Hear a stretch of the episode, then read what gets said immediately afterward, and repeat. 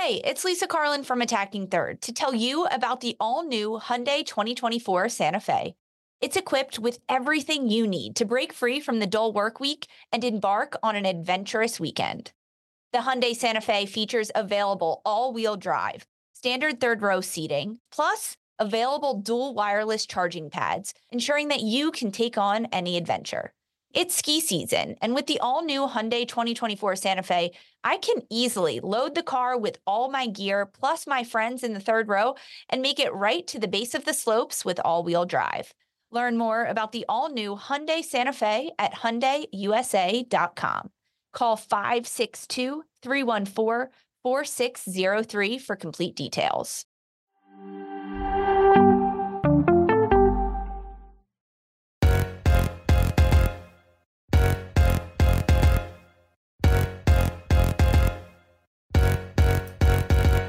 Hello and welcome to Attacking Third, a CBS Sports Soccer podcast. I'm Sandra Herrera, lead NWSL writer for CBS Sports, joined today as always by my colleague and co-host Lisa Roman, NWSL analyst and broadcaster. On today's episode, we have a news and notes segment for everyone to catch you all up on what's happening in NWSL off season and around the world. A uh, quick reminder before we get into everything, we're on YouTube as video. You can subscribe to us on youtube.com slash attacking third. You'll never miss a new episode or wherever we go live. You'll never miss our exclusive interviews and so, so much more. So please subscribe to us, uh, to Attacking Third YouTube. I love it. People can find all kinds of stuff on there, Lisa, including highlights, right?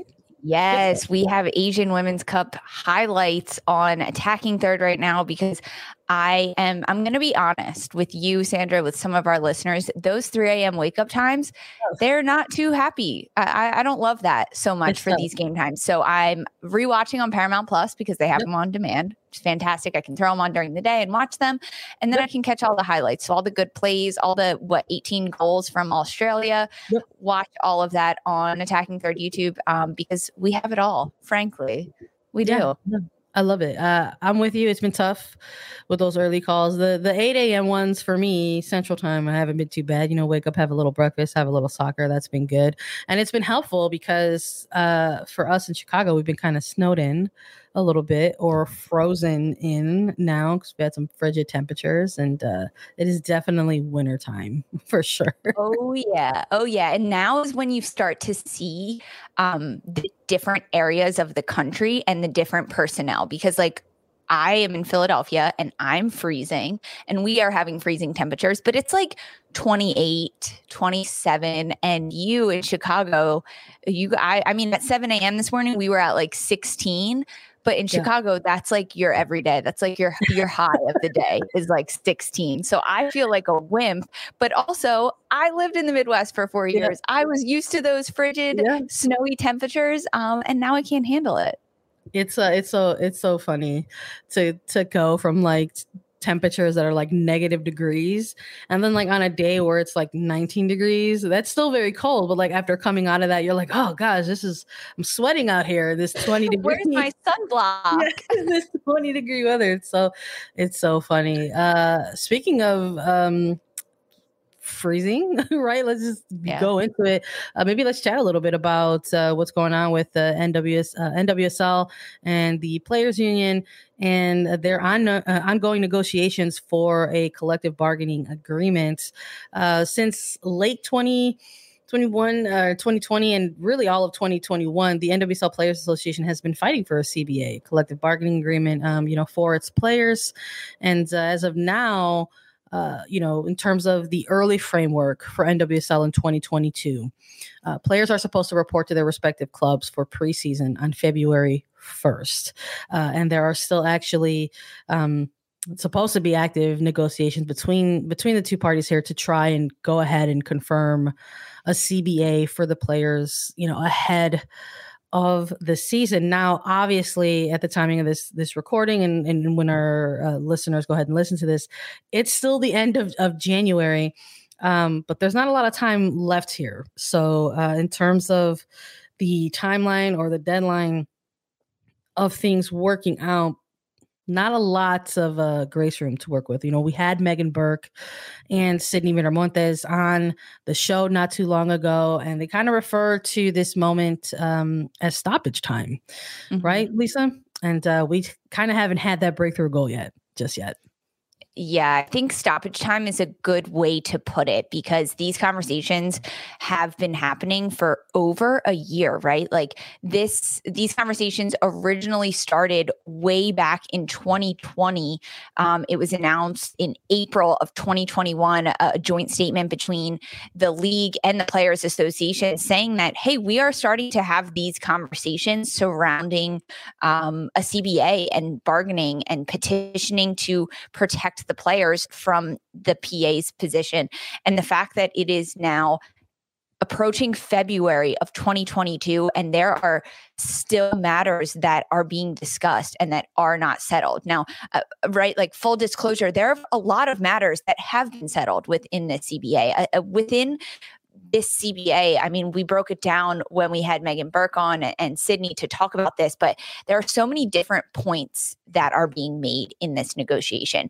I think it's important to remind listeners that one of the points that was actually taken out of this CBA and brought to the table on its own was player protection and an anti harassment policy in the NWSL. That was originally part of the CBA, but the Players Association realized uh, that these players were in danger and their safety was being threatened. So they took that out of the CBA, put it on the table, and they came to those contract negotiations a lot quicker.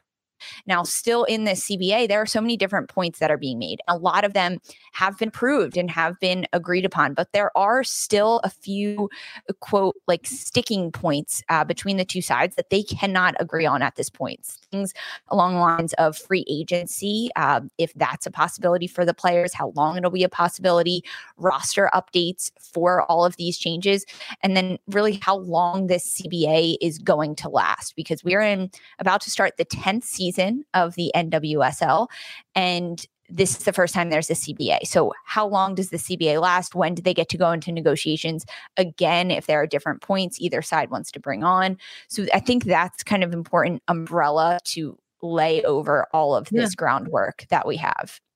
No, absolutely. And and you know, obviously with that February 1st deadline for preseason there's always uh you know that that that thought in the back of your mind well what does that mean for the players who are you know obviously feeling like they're not getting a lot of response uh responses out of these negotiations and it was recently reported earlier this week uh, from Meg Linehan of the Athletic that actually NWSL players are considering uh, you know not reporting to clubs without a CBA in place for them um, so sources saying that they won't report to the first day of preseason without a collective bargaining agreement in place. Uh, so it would be what is the first sort of CBA related work stoppage.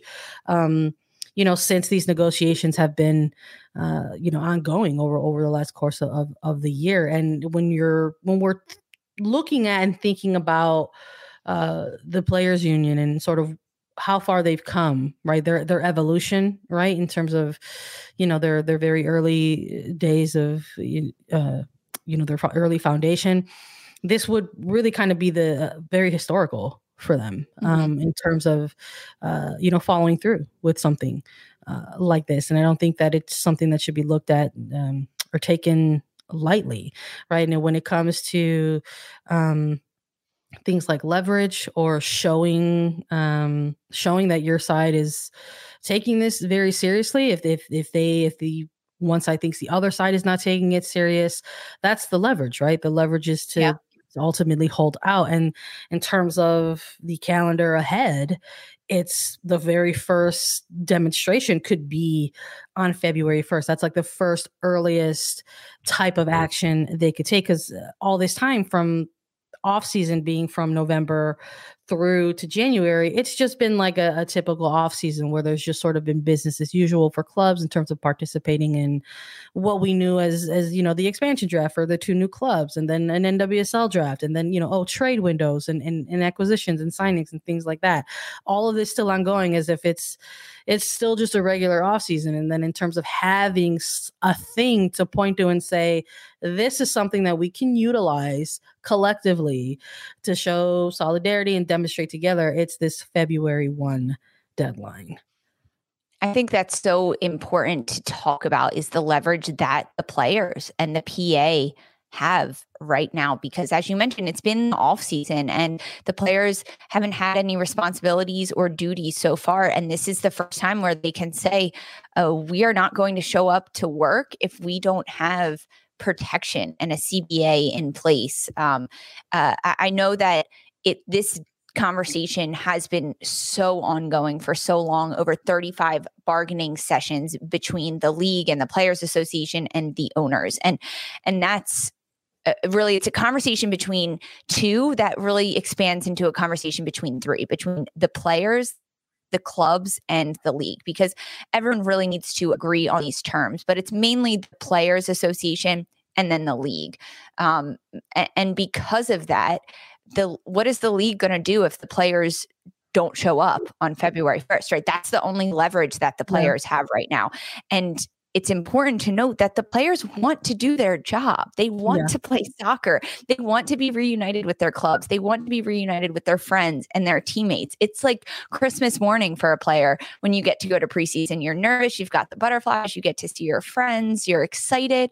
But if this is what they can use to make sure that they are protected and that they have um, rules uh, in place heading into the 10th year of this league, I think it's really important that these players continue to have their voice and, and do that, which we have seen, if anything, throughout 2021. Uh, the players finding their voice and using it really, really loudly and and I, I, hate unturning these stones and continuing to have these conversations but throughout the course of the 2021 season there was really league-wide fallout uh, uh, surrounding the systemic abuse accusations and and investigations that started with them and then the revelations of all of this systemic abuse.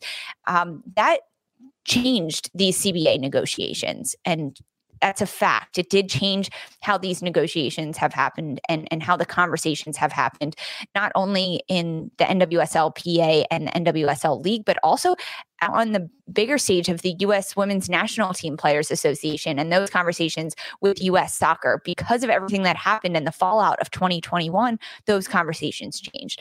But the players' course of action has not. And that is that they need protection and they want a CBA heading into this next season.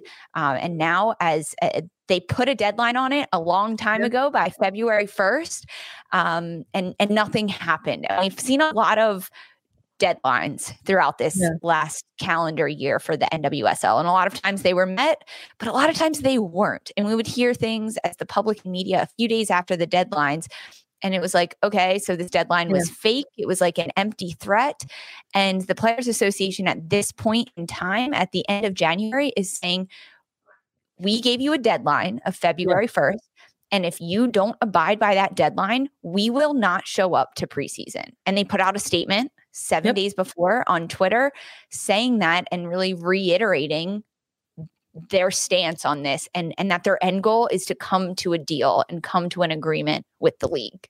Yeah, I think taking that step, that proactive step to sort of put it out in a in a public place, uh, which in this mm-hmm. case is, is via statements uh, uh, along their appropriate social media channels, sort of is the is the green light, I think, and that there is an agreement, right, amongst the players, amongst the players' unions, that in terms of um, actionable demonstrations, that this is something that they're taking very seriously. It's obviously not um, a conclusion that they've come that they've come to lightly. And and I'll just read this statement that they've been putting out on, on, on Twitter and then their releases. Um, since March 2021, we have negotiated in good faith with the NWSL to secure the first CBA in a U.S. professional Women's Soccer League. We are now seven days from the start of season 10 with no contract in place. The NWSL and the Board of Governors have our final proposals and can vote to uh, and can vote to agree to a contract that values and protects us as players and moves the league in the direction we all know it deserves to go. It is time, NWSL. Hashtag contract now.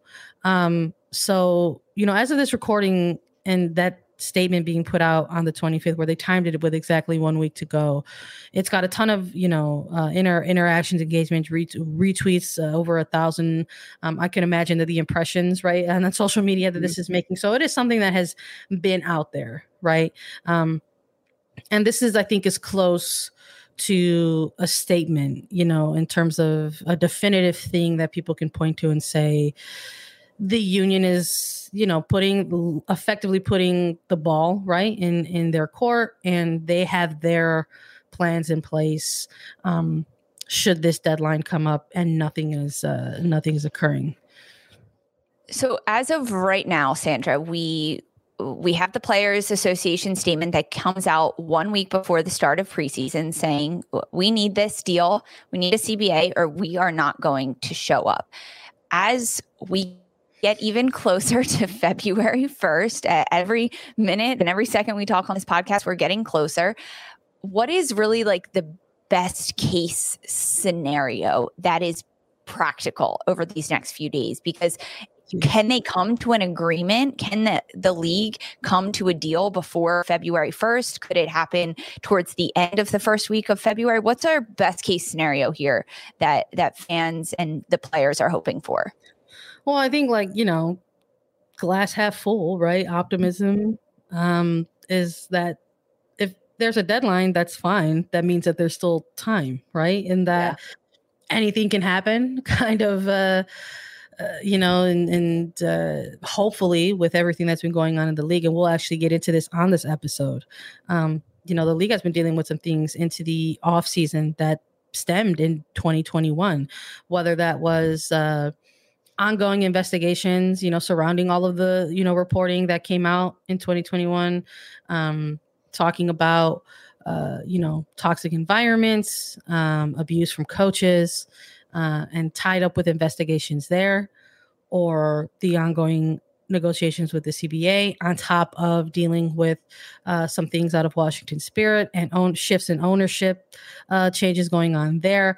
Uh, so there have been there were things right that the board of governors sort of had on their plates coming stemming from 2021 in into this off season, and we've heard uh, uh, adjacent to this statement now from the players union that there hasn't been a ton of uh, negotiating going on in this off season. In, in in terms of two parties right? Two parties here coming together on some type let's just assume a virtual table right? Because we're operating in a pandemic coming to a virtual table and having these negotiating and bargaining sessions that it's been very uh, slim on the league side of things versus the player side of things. Um, and so with some current updates with with you know something like the spirit saga going on and again we'll get into that that maybe now with some days remaining a handful of days remaining or so in the month of january that the board of governors can perhaps take a look at these proposals finally um, with the you know that are coming directly from the players and try to get back to that negotiating table and try to bargain and hash out an actual cba the first that would be the first of its kind you know, ahead of the 2022 season, ahead of these players, you know, having to report to uh to preseason camps. I think that's that's the best case scenario, and that you're being as optimistic as possible and saying, "Hey, there's still a handful of days here. Yeah. Let's, you know, you've given us your proposal here. We're taking a look at it. We we agree with A, B, and C. Maybe not X, Y, and Z, and let's let's try to work this out and and, and figure it out. Uh, but both uh, both groups absolutely have to be in numbers, right? We'll just say in numbers at those negotiating tables in order um, to have that happen. You know, and then of course there's everything that could possibly happen if if it doesn't get agreed on. I mean, uh, yes, and we'll get into that. But when you speak of the numbers and everything that's happening, I think, I, I mean, from my perspective, the NWSLPA has the upper hand right now because they realize that if they put out a statement and right this was thought out this was very well done on their ha- their behalf to put out a statement on Twitter exactly 1 week before they're supposed to report to kind of make the time crunch that they are under the players are under the league is under uh, very public and let fans be known of it. That way if and when February one comes around and the players do not report, it's not this giant bombshell of fans scrambling to catch up and say, What's happening? Why aren't the players here? Uh, season ticket holders, what's happening? Is the season not starting? The PA put it out there and said, Listen, this is where we stand. We need answers. We need a deal. Um, we want to play, but we can't play if we don't have this deal. So looking at that and the season, uh, right? Like preseason is around the corner, supposed to be. Then the season starts. It's a six week preseason. And then the Challenge Cup's supposed to be starting March 19th, running through the first week of May, going into that. Like, will the schedule get pushed back? Will preseason be shortened, right? Like, the players want to play. This is their job, it's what they want to do. Mm. Um, so like what happens if the players don't go to preseason? Will will the preseason be extended? Will it just be pushed back? Will the timetables be moved? I mean there's a lot of moving yeah. factors in all of this and there's still no schedule out yet from the league.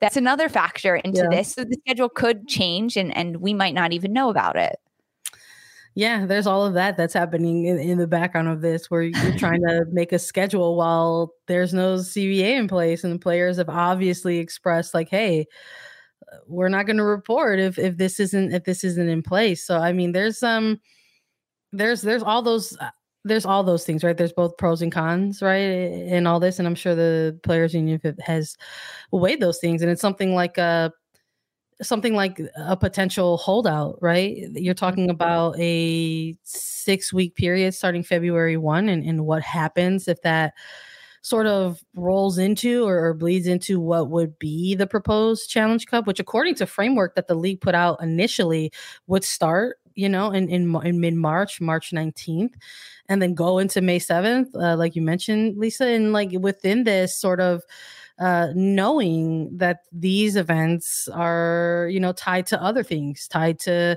you know, being broadcast on, on certain areas. I mean, I think the, I believe the final, please correct me if I'm wrong. I believe the final is scheduled to be on network CBS. Yeah. So they're expecting, um, a championship to be played on that and what we're what we've been seeing during this time um when there is opportunity for these NWSL games to be on that type of channel. We're we're seeing outrageous numbers, like outrageous viewership, right? That comes in when the league airs on CBS, and it is huge for the league. It's huge for the players, the clubs that participate in it. Um, so there's all these things that come into play, right? So on the one end, one hand, it's like you have, you know, what's the league going to do if if the players don't report? To you know february 1 and are you still going to utilize these six weeks to try to negotiate something uh, in, in place uh, and and if that does bleed into something like a challenge cup then the league also has to answer to uh, you know broadcast partners you know so this it could get could it get messy? Absolutely. It could absolutely get messier for the league.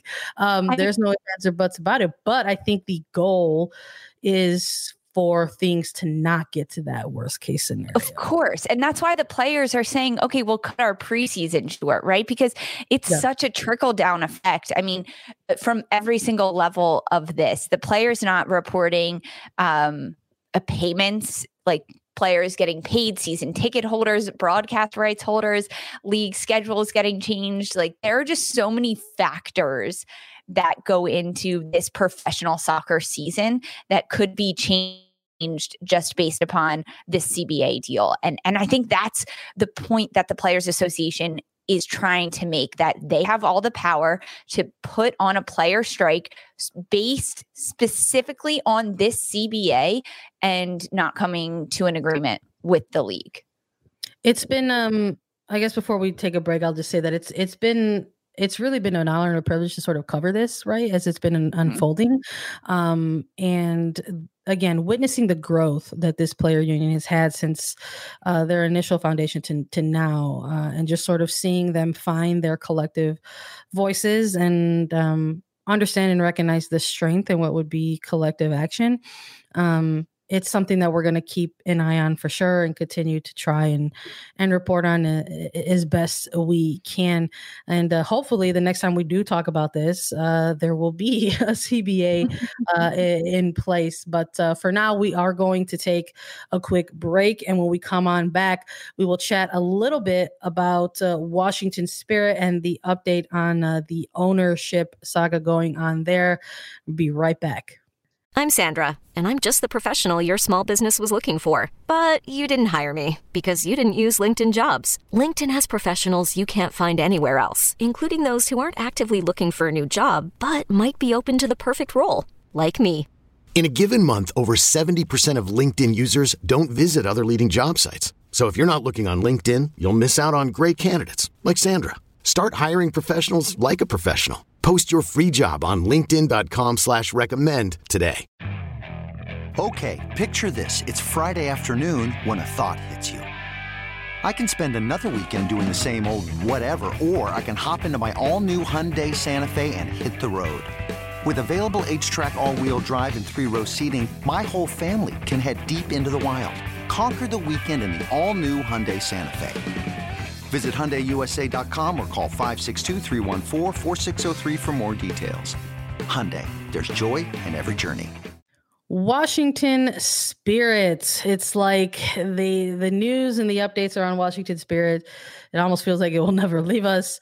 Uh, we got to update our listeners on some more things that are going on on the spirit side of things. Recently, the NWSL board uh, approved unanimously uh, the uh, Michelle, Y. Michelle Kang's attempt to uh, go ahead and vet and obtain uh, voting uh, control of the Washington Spirit via, you know, vet, vetting the minority, other minority owners and obtaining a larger amount of shares in terms of, you know, voting control. And this was a little bit chaotic. We we did an episode about it and reacted to it and talked a little bit about the news for that. And because of the way that this was done, um, obviously, um, it it involved it got the NWSL board of governors involved in that where which before Lisa I think it sort of looked like they were just trying to make sure that Baldwin and, and the franchise sort of just sort of took care of it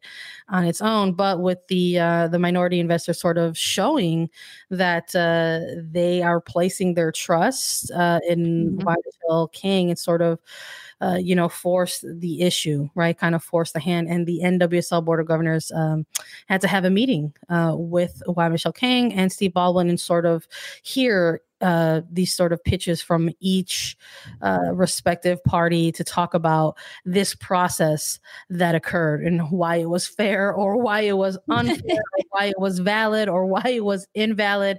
And uh, it turns out that after the arguments were made, the NWSL board unanimously uh, approved of uh, the methodology, but were adamant in saying that just because that happened, that still means that the uh, Washington Soccer Properties LLC needs to complete the transaction, and there has to be uh, a vote that takes place uh, before like official recognition of ownership for majority ownership for uh, Y. Michelle Kang can actually take place. And I think that's an important angle to maybe sort of mm-hmm. settle in a little bit here. Um, because ultimately when i think when that release came out there was some reaction to it where it's like oh uh, so the board of governors uh, unanimously uh, you know validated right the the debt holder uh, you know the equity the debt to equity conversation right? Uh, but why don't they just make it official? Why don't they well it's because right the NWSL is also a business. It's also an LLC, and Washington Soccer Properties is also an LLC. And one LLC can't force another LLC to do certain type of business. It's all a lot of uh, legalese that's involved in it. Um, but what this essentially does is it flags and it signals that you know, hey, if the Washington Soccer Properties LLC eventually goes through the the official processes to vote and declare and make uh, Y. Michelle Kang the majority owner, that the NWSL Board of Governors will take it that final step and, and go ahead and uh, approve that and recognize that officially themselves. Uh, so that is the next process of this in terms of Washington Spirit. So it's almost like eh, there, there's a lot of uh, folks out there who are, you know, uh, have been pushing for something like this and wanting to see this come to life and sort of seeing this recent news it's it's it's almost it's it's like people were like oh is it official? Oh wait a minute it's not. Let me take a step back. So it's one of these things where it's like uh, Y. Michelle Kang is just taking another step forward right to to possibly obtaining that final piece of becoming majority owner of the washington spirit.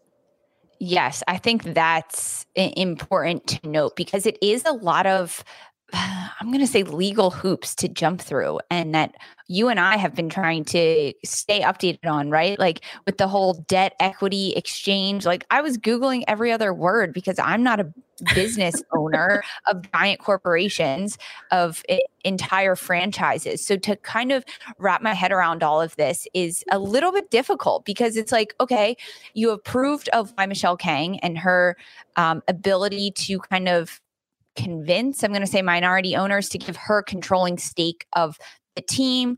But now it comes back that it's still kind of in the hands of Steve Baldwin um, and Y. Michelle Kang because the team still has not been sold entirely. And that's kind of like the finish line of this saga, right? That the team gets sold. And to the fans and the players of the Washington Spirit, they want that sale to happen to Y. Michelle Kang so that she becomes a majority owner and that she can sit on the board of governors in the NWSL and be at that table and make those decisions.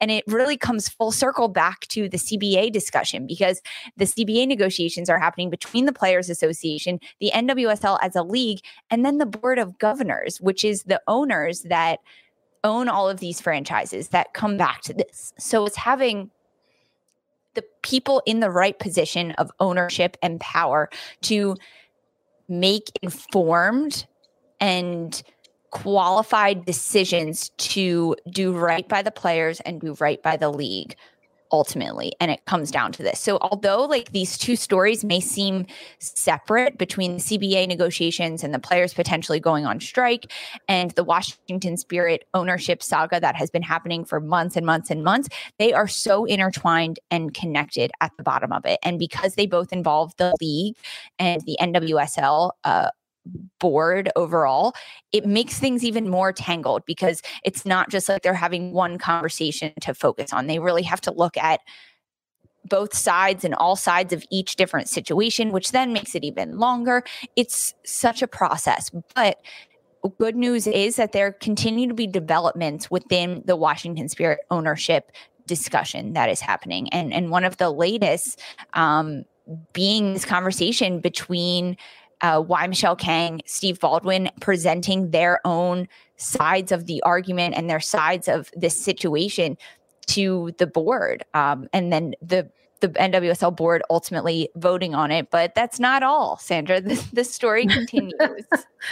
yeah, no, it's it's um yeah, somebody somebody cue up the the closing credits music. I don't know. It's almost like uh, it's yeah. almost like a horror movie, right? Where you mm-hmm. think like the the the villain is dead, but then it like comes back to life for that one last kind of scare. I'm not trying to minimize it by by any means. It's just really like from the outside perspective of this looking in, that's just kind of what it feels like yes. sometimes. Uh, and I mean, even with the NWSL Board of Governors uh, sort of unanimous decision on this in terms of just sort of recognizing the process, um, now that things are back you know into washington uh, washington soccer properties now it's like a, a, little bit of some some more final uh attempts to to try to like gains one control over over things within the franchise and uh, it was reported by Sportico on January 26th uh, that Steve Baldwin sent an email to the uh, to the team investors accusing co-owner Y. Michelle Kang of uh, the all the aforementioned things that he has already accused her of in terms of all the interfighting uh the word lies and liar was was thrown around there several uh times. I mean this has been a months months months long uh battle for control over uh the washington spirit uh and it's just it's just sort of this email that kind of got released just sort of read like uh just a uh, almost sort of like a final attempt, right, to kind of uh, discredit. At one point, there is literally a moment within this very long email that sort of uh, lays out all of these different grievances against Kang um, about uh, no longer wanting to remain silent on things. Uh, Baldwin actually writes at one point within this, saying that I've made every attempt to take the high road throughout this ordeal, other than now highlighting a very, very small set of facts of what Bill Lynch, Spirit Cone owner, and I dealt with from our quote business partner. I have not pestered you. I haven't waged a public campaign. I haven't spoken to media, and I haven't leaked any of the interactions of this group or anything else. Time has come where I can no longer remain silent. It's just uh it's a lot. It's long and it's lengthy. Um, I think the biggest thing for me that ended up standing out uh, within this is a, at one point Baldwin refers to uh, former um, former ousted uh, head coach Richie Burke at uh, mm-hmm. at one point. You know, this is the same head coach that they brought in who was later investigated for uh, you know creating a toxic environment for hurling uh, you know abusive language at uh, at players. And Baldwin refers to this refers to him as someone who could possibly be credible uh, in terms of defaming uh, Y. Michelle Kang. That uh, Burke is someone who could allude to the fact that uh, you know she promised him additional compensation if he coerced cooperation in ousting Baldwin from the club and to keep their meetings a secret. Uh, so uh, just a, a, lot of in this uh, this email just sort of coming to light and how Baldwin very clearly uh, views uh, Y. Michelle Kang and uh, the process at this point. Um, and it's just really sad. I think that it's sort of, uh, you know, coming to the final, uh, the final act here. That this is sort of what's uh, coming out, and obviously, uh, you know, there's lawyers involved at this point and, and mm-hmm. legal things involved. Uh, and in terms of the the leak of this this actual email, um, there's also you know legal representation for for Kang who are you know speaking out on, on her her behalf. So it's um it's just again it's just one of these things where it's like oh you we I think all knew that this was going to get quite messy before it actually got cleaned up, unfortunately. Sandra, you mentioned a number of times the length of this email 1,500 words to uh, written by Steve Baldwin, um, presumably written by him. Maybe his attorney gave it a glance over before he hit send.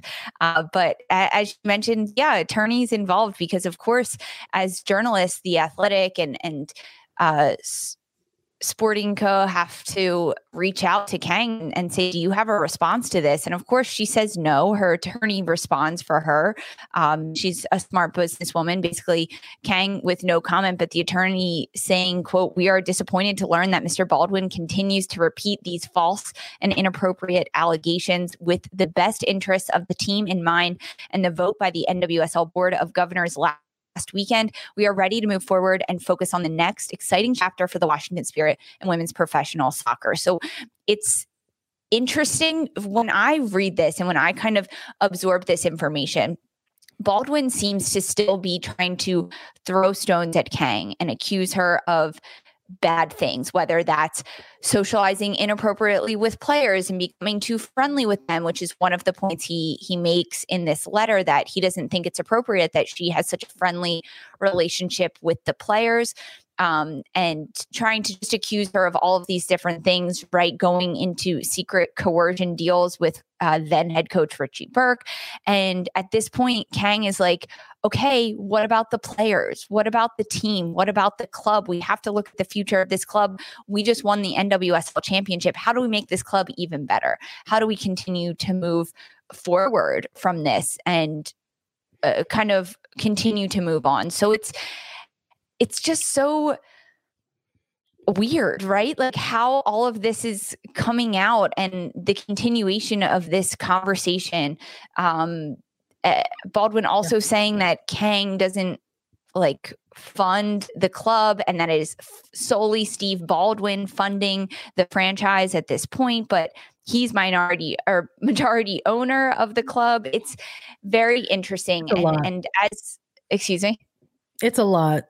It's a lot. It's just a lot of happening. And for him to kind of say, I've taken the high road for so long, and now I'm going to write this email and I'm going to ask the board a lot of questions of their integrity and of Kang's integrity and try to accuse her of all of these different accusations throughout the season and even throwing Richie Burke into the mix of all of this, who is not credible at all, right? Like fully under investigation, fully removed from his post, uh, just not a credible source it's it's a lot. It's a lot that continues to happen. And unfortunately, the players are involved in this kind of debate because these are their owners of their club.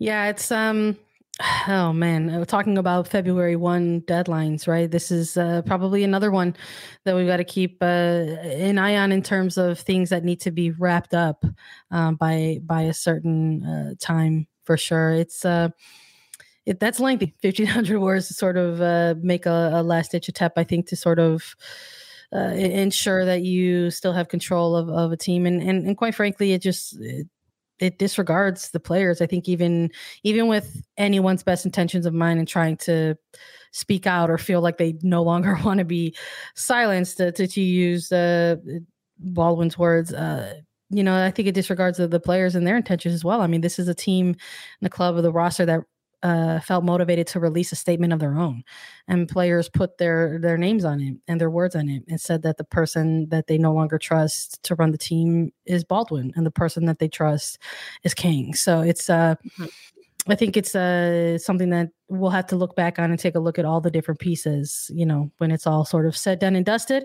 Um, but we're not quite there yet. So we'll uh, this is just another thing that we'll be keeping an eye on moving forward along with the ongoing NWSL CBA negotiations. Before we wrap up, we want to take the time to remind everyone that uh, Paramount Plus is where you can catch the AFC Asian Women's Cup. All the matches are on Paramount Plus. If you miss a game for whatever reason, you can catch full highlights over on Attacking Third YouTube, youtube.com slash attacking third, or you can catch full matches on demand on Paramount Plus. Uh, really quickly, we got to give an update though.